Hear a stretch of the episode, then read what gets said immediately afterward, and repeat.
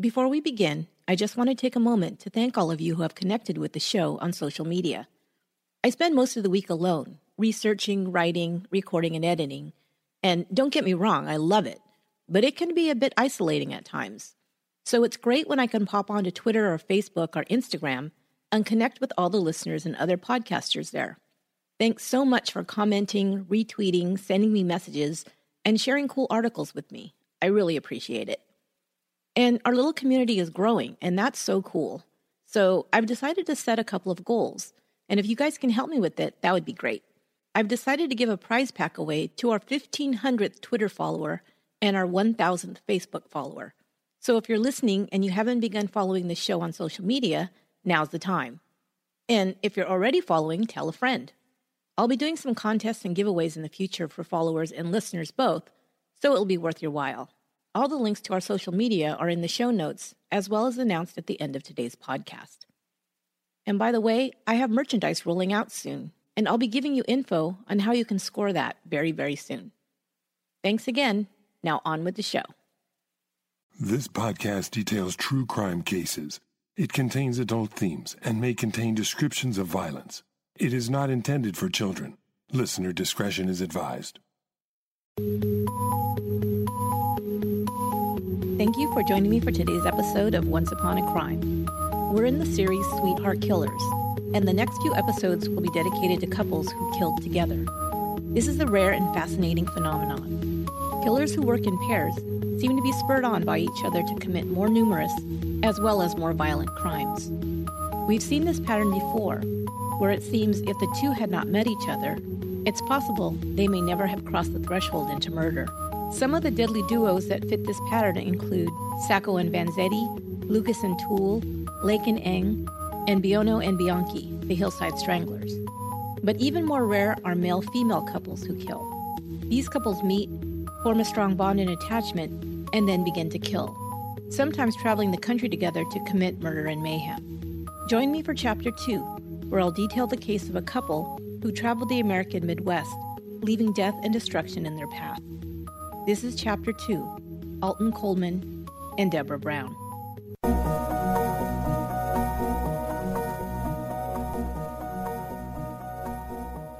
July 12, 1983.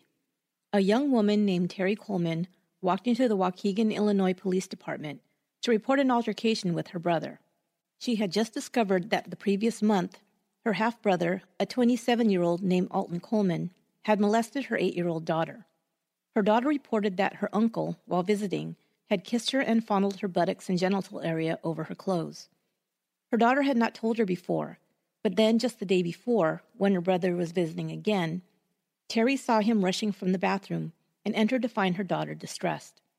After asking her what had happened, she told her about the previous incident and also reported that her uncle had just molested her again. This time he fondled her and also put a finger into her vagina. After Terry confronted him by phone, he came to her house and tried to kick the door down in anger. She now wanted to file a police report against him. Alton Coleman was arrested and charged with indecent liberties with the child. 3 weeks later, Terry Coleman would go to court to drop the charges, saying that it was all a misunderstanding. "A lot of families go through that," she told the judge. "It doesn't make any difference now." The judge stated that he believed she was terrified of Alton Coleman, finding her new version of the incident completely implausible. However, without any witnesses or physical evidence, he had no choice but to drop the charges and release Coleman. Why was Terry Coleman terrified of her brother Alton? To understand, we just have to look at his history.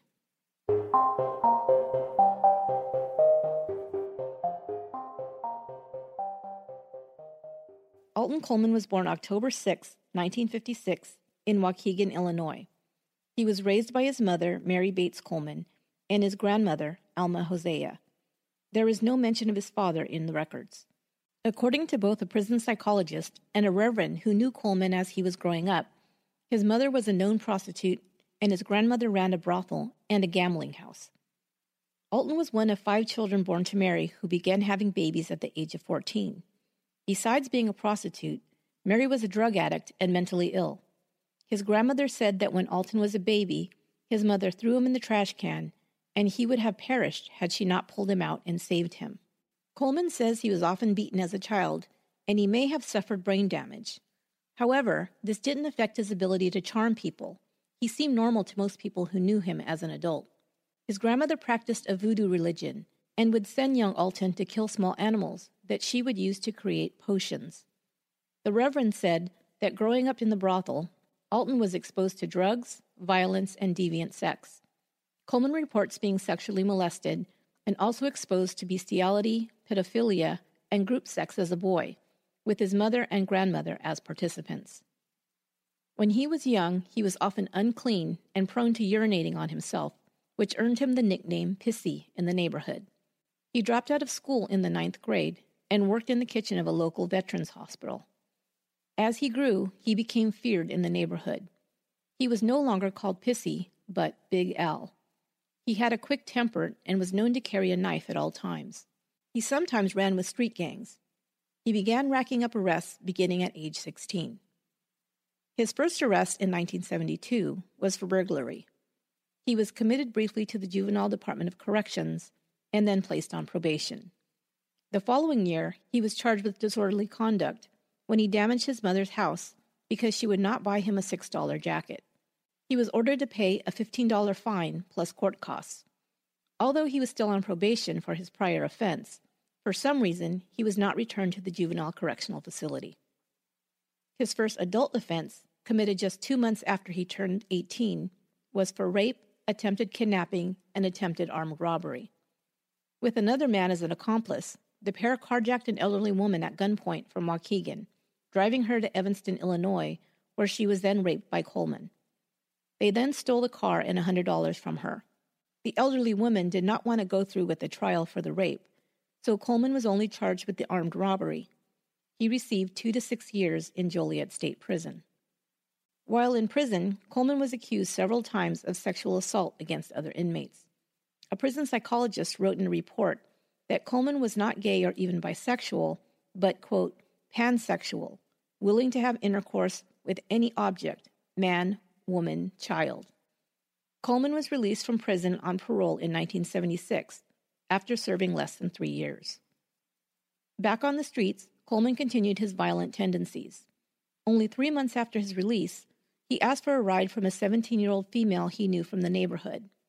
He then tricked her into driving to an isolated area where he dragged her into an abandoned building and raped her. He was arrested, but acquitted at a jury trial.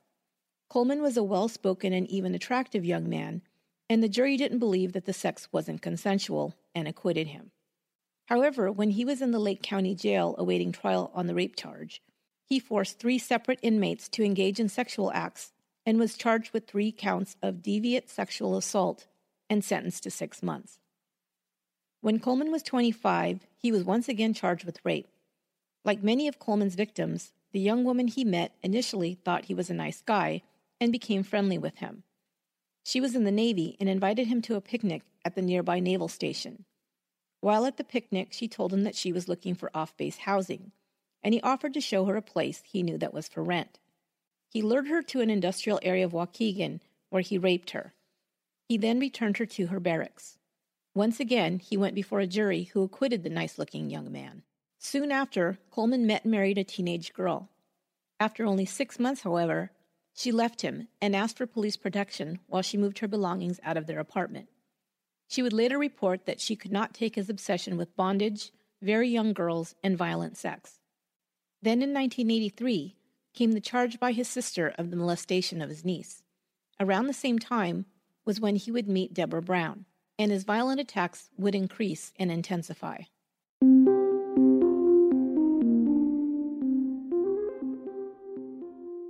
Debra Denise Brown was one of 11 children. She was borderline mentally retarded. It was reported that she had suffered from head trauma as a child. Later, her IQ would be tested with scores being reported between 59 and 74. Her family reports that she was never violent or in trouble with the law until she met Coleman. She was considered a good girl by those who knew her. Debra Brown met Coleman in 1983. She was engaged to another man at the time, but she soon left her family and moved in with Coleman, quickly joining in on his criminal activities. His niece reported that on the first occasion when Coleman molested her, Brown had been present. On February 26, 1984, Coleman met a woman in North Chicago who was waiting for her 14-year-old daughter to get off of work at a fast food restaurant. He struck up a conversation with her about her job search. After telling her that he had heard of some job opportunities, she gave him her address and phone number. 2 days later, he went to her home, where her daughter was home alone. Telling her he was there to drop off job applications for her mother, she let him in. He then raped the girl at knife point. Afterwards, he forced her to write a note which read, "Al, I really enjoyed tonight, and we must do this again real soon." He then had her sign her name, adding, "P.S. Let this be our little secret." Coleman was arrested, but let out on bail until his arraignment, which was to take place on May 30th. But his rape and murder spree would begin on May 29th, and he'd be on the run soon after. Coleman had befriended a young woman named Juanita Wheat in Kenosha, Wisconsin. He struck up a conversation with her when she was outside her home hanging laundry. He told her his name was Robert Knight and that he lived a few blocks away. In actuality, he lived in Gary, Indiana with Debra Brown.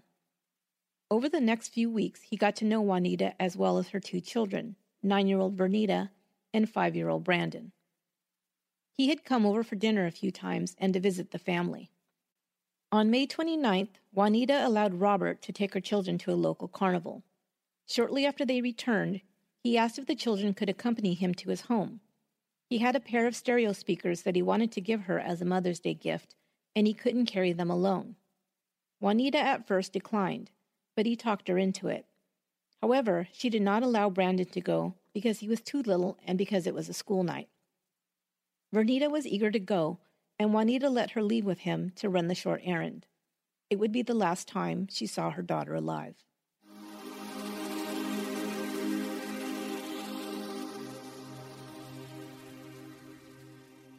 Robert, or Alton Coleman, had spent several weeks gaining the young mother's trust, and now 9-year-old Vernita was alone with him. They left Juanita's house around 10:30 p.m. and were supposed to be back in just a few minutes. The next sighting of Coleman and the little girl was an hour later, when they were spotted at a local tavern. From there, they were picked up by a taxicab and driven to a barbecue joint across the state line in Waukegan, Illinois, about 15 miles away. It was now May 30th, and Juanita alerted Kenosha police about the disappearance of her daughter around 1 a.m. Coleman returned to his grandmother's house early that next morning to take a shower and change for his court appearance later that morning. Later that day, after Juanita Wheat reported her daughter missing, the police had her look at a photo book of mugshots, and she identified the man she knew as Robert, but who was actually Alton Coleman. The police knew Coleman's record, and the FBI was quickly called in to help find Vernita. They went to his last known address, his grandmother's house. Deborah Brown answered the door. She told them that Coleman had been there that morning, but had left for a court appearance, and they hadn't seen him since. She also said that he hadn't come home the night before, and had told her he'd done something bad the night before, but he didn't say what it was. Now an all-points bulletin was put out for Alton Coleman, and a $5,000 reward was offered for information leading to his capture. Meanwhile, there was still no news about the whereabouts of little Vernita. Investigators knew that as the minutes passed, it was more unlikely they would find her alive. Deborah Brown met up at some point with Coleman, and they were on the run together. It is not believed that she was involved in the Vernita Wheat abduction, but she would participate in Coleman's crime spree from that point on. The couple laid low for 2 weeks, only servicing again on June 18th, when they approached two little girls who were returning home from a trip to a nearby store. Coleman and Brown looked like a nice, friendly young couple. Brown was 21 years old, and Coleman 28. They were both African American, as were the two little girls they encountered, 7-year-old Tamika Turks and 9-year-old Annie Hillard. All of Coleman's previous victims had also been African American. Coleman hid in plain sight in predominantly African American communities where he would not stand out. Now, the two girls were chatted up by Coleman and Brown, and when they offered to give them some clothes that they had that were their size, the children agreed. Brown, as another female, gained their trust, and they agreed to go off with her. Of course, Coleman followed a short distance behind without their knowledge. They walked for several minutes before Brown lured them to a secluded wooded area. Coleman grabbed one of the girls while Brown held the other. Tamika's shirt was taken off of her, and they tied the girls up with the strips that they tore from it. Tamika began to cry, and the pair held her mouth closed and began to beat her. Coleman then stomped on her repeatedly, and when he believed she was dead, carried her off deeper into the woods. Annie was then raped by both Coleman and Brown. When Tamika was heard moaning in the woods, they went to her and strangled her to death. They returned to Annie and strangled her with a belt, leaving her for dead. Somehow, Annie was able to drag herself to the road, where she was found by a passerby. Although she suffered terrible injuries that would require surgery and an extensive period of recovery, Annie lived and was able to relate what had happened to her and her friend, and also to identify her attackers. One day after the attacks on Tamika and Annie, Vernita Wheat's body was discovered in an abandoned apartment building by a man who was looking for scrap metal to sell. She was discovered 2 blocks from the last place she was seen with Coleman, the barbecue joint in Illinois. She was badly decomposed, and the coroner was unable to determine whether or not she had been sexually assaulted. Alton Coleman's fingerprints were found on a door that was near where her body was found. That same day, Coleman and Brown met a 25-year-old woman named Donna Williams in Gary, Indiana. They said their names were Phil and Pam, and that they were from Boston. Donna invited them to her church that evening. They agreed. She arrived at the church that evening to set up chairs for the service, leaving at 7:50 p.m. to pick up the couple for church. A week later, her car would be found in Detroit, Michigan. Coleman's fingerprint was found on the glove compartment, and a fake ID with Brown's picture and the name Lisa Fisher was found in the car. Donna was nowhere to be found. Coleman and Brown's crime spree was now in full swing. They would continue to commit robberies and car thefts, switching cars often along the way, assaults, rape, and murder. They would commit over 20 assaults in 13 separate attacks, including 8 murders. Their crimes were spread over 6 different states.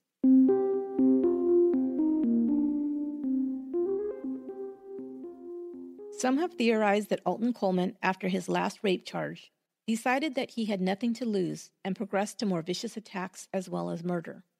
This is possible. We see this pattern with mass murderers as well as spree and serial killers. They often begin or escalate their criminal activity after life stressors present themselves, such as a divorce, a job loss, or another rejection of some kind, or, as in Coleman's case, legal problems. He had been able to talk his way out of many assaults, robberies, and even rapes in the past, but the jig was up, and it seems he knew it. Once he murdered Vernita Wheat, there was no turning back. Coleman has alternately been labeled by the media as a serial killer, mass murderer, or spree killer. I want to take a minute to explain what each one means and what designation is the most correct for Coleman and Brown. A mass murderer is a person who kills 4 or more people in one location during one continuous period of time. Examples of this would be Richard Speck, who killed 8 student nurses in a home over one night in 1966. Dylan Roof would be another example. He killed 9 people in a Charleston, South Carolina church in 2015. While Alton Coleman would ultimately murder 8 people, it was over a period of several weeks and in various locations, including several states, as I previously mentioned. So Coleman does not fit the definition of a mass murderer. A spree killer, like a serial killer, is defined as killing 2 or more people, but unlike a serial killer, there is no break between killings. Often called a cooling-off period, this break can be a day, days, weeks, months, or even years, but they will continue killing, typically until they are caught. Both spree and serial killers commit their murders in more than one location. Coleman and Brown most accurately can be described as serial killers because they killed more than 2 people in multiple locations and had cooling-off periods between murders, ranging in time from a day to several weeks. After Donna Williams' disappearance, the couple would not murder again for 2.5 weeks, but they would continue to commit violent acts along the way. The pair kidnapped a young woman 5 days later in Michigan. They forced her at knife point to drive them to Ohio. Luckily, she was able to escape after deliberately crashing the car and fleeing. 4 days later, on June 28th, the couple entered a home in Dearborn Heights, Michigan, and viciously beat a married couple, breaking the wife's arm in the process. They then took $90 and stole their car. the couple survived. A few days later, they met a 55-year-old African-American woman in Detroit. They chatted for a little while, and the woman, Mary Billups, invited them to dinner and to spend the night at her home. The next day, they told Mary they needed a ride, and she took them to a friend's home.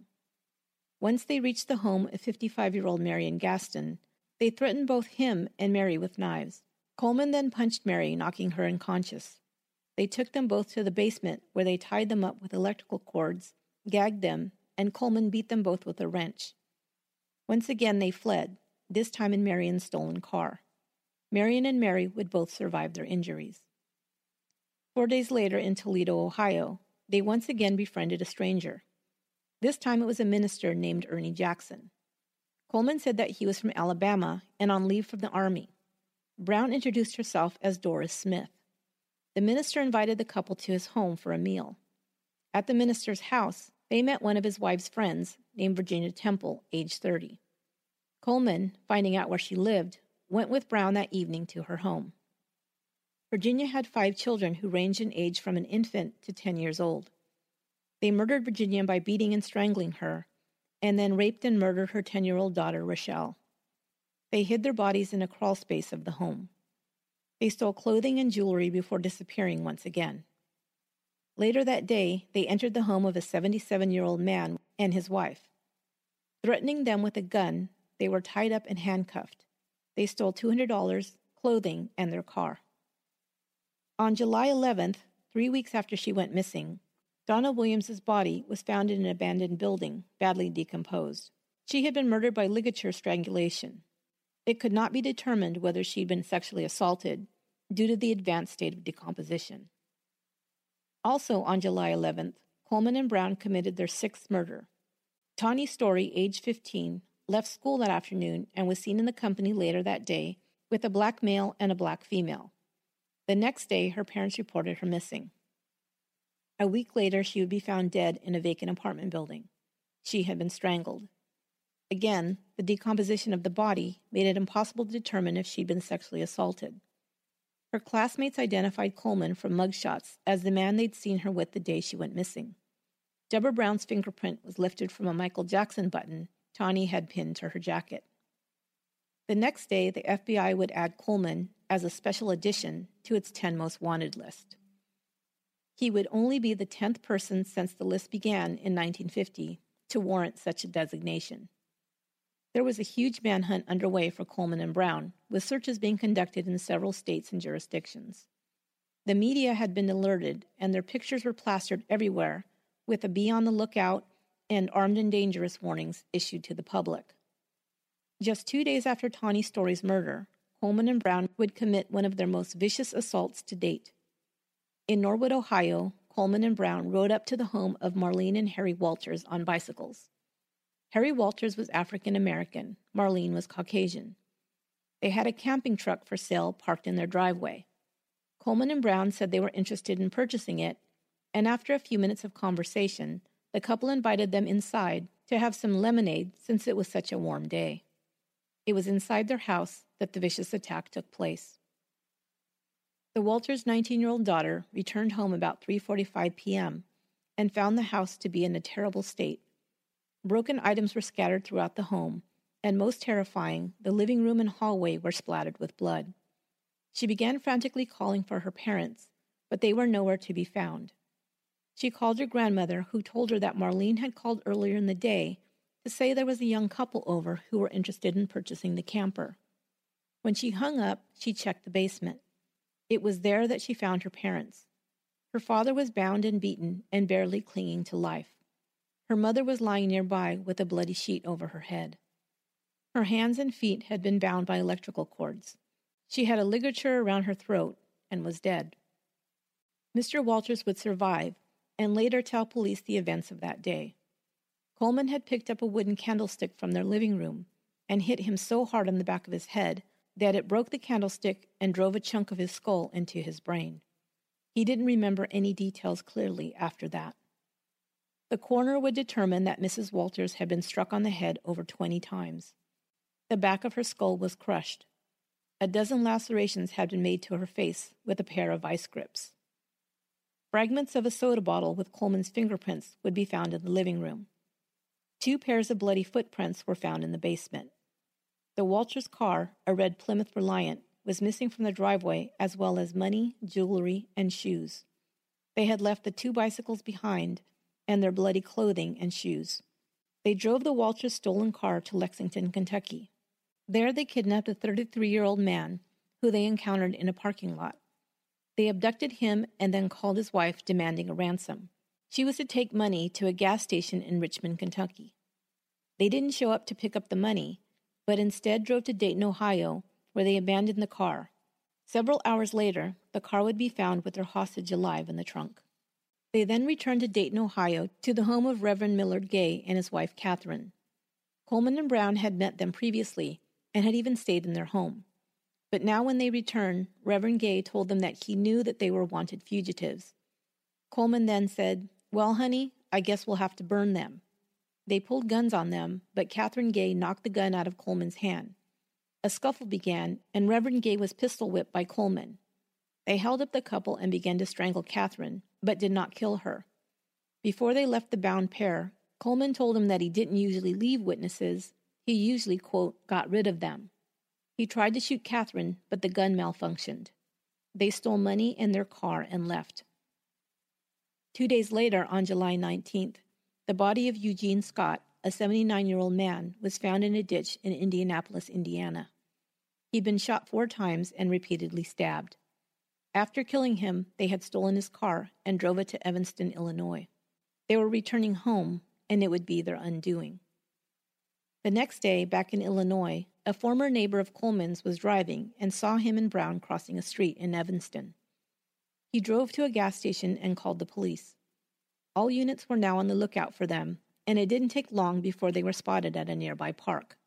As officers approached Coleman, Brown walked away towards the far side of the park, but police vehicles had surrounded the park's entrances, and she was quickly apprehended as well. They were both taken into custody on July 20th, 1984. Their reign of terror had ended. Brown was searched and a gun was found in her purse. Coleman had a knife hidden in between 2 pairs of socks he was wearing when arrested. Coleman had no identification on him and denied being the wanted fugitive. His fingerprints were taken and it was quickly confirmed that he was Alton Coleman.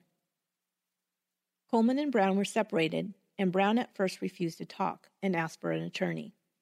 But when she was transferred to federal lockup in Chicago, she decided she wanted to talk. Over 2.5 hours, she confessed to the details of her and Coleman's 7-week crime spree. After, she asked to speak with an attorney, and no more questions were asked.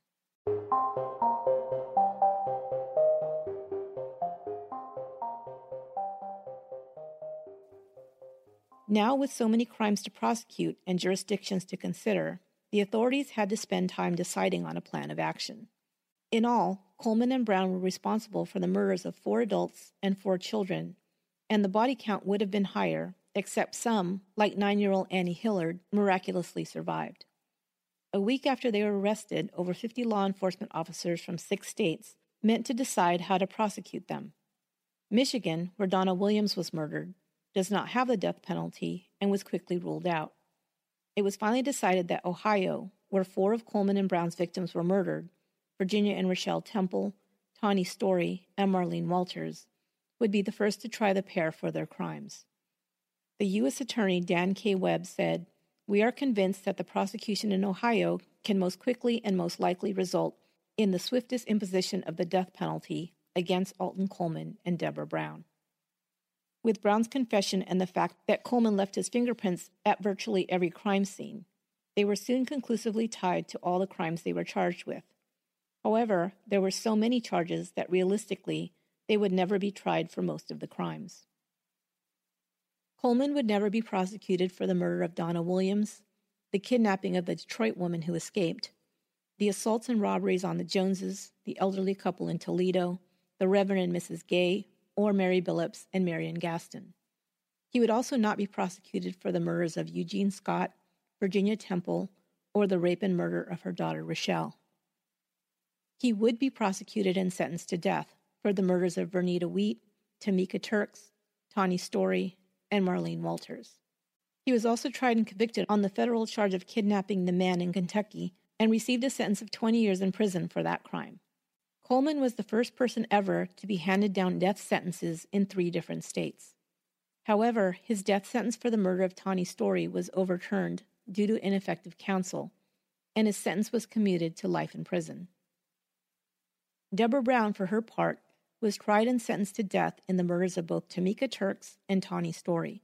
She was incarcerated in the Ohio Women's Prison at Marysville to await her execution for Story's murder. However, in 1991, Governor Richard Celeste, a strong opponent of the death penalty, commuted her sentence to life 4 days before leaving office. He went on record to say he opposed the death sentence for Brown, since tests showed that she was mentally retarded, suffered from childlike emotional development, and had a, quote, master-slave relationship with Coleman. She is serving out her life sentence in Ohio and still faces the death penalty in Indiana for Tamika Turk's murder. Brown never showed any remorse or repentance for her crimes, even going so far as to take the blame for several of the crimes she and Coleman committed together. She tried to help him duck the death penalty by taking responsibility for Marlene Walters' murder. Before her sentencing, she sent a note to the judge which read, "I killed the bitch and I don't give a damn. I had fun out of it."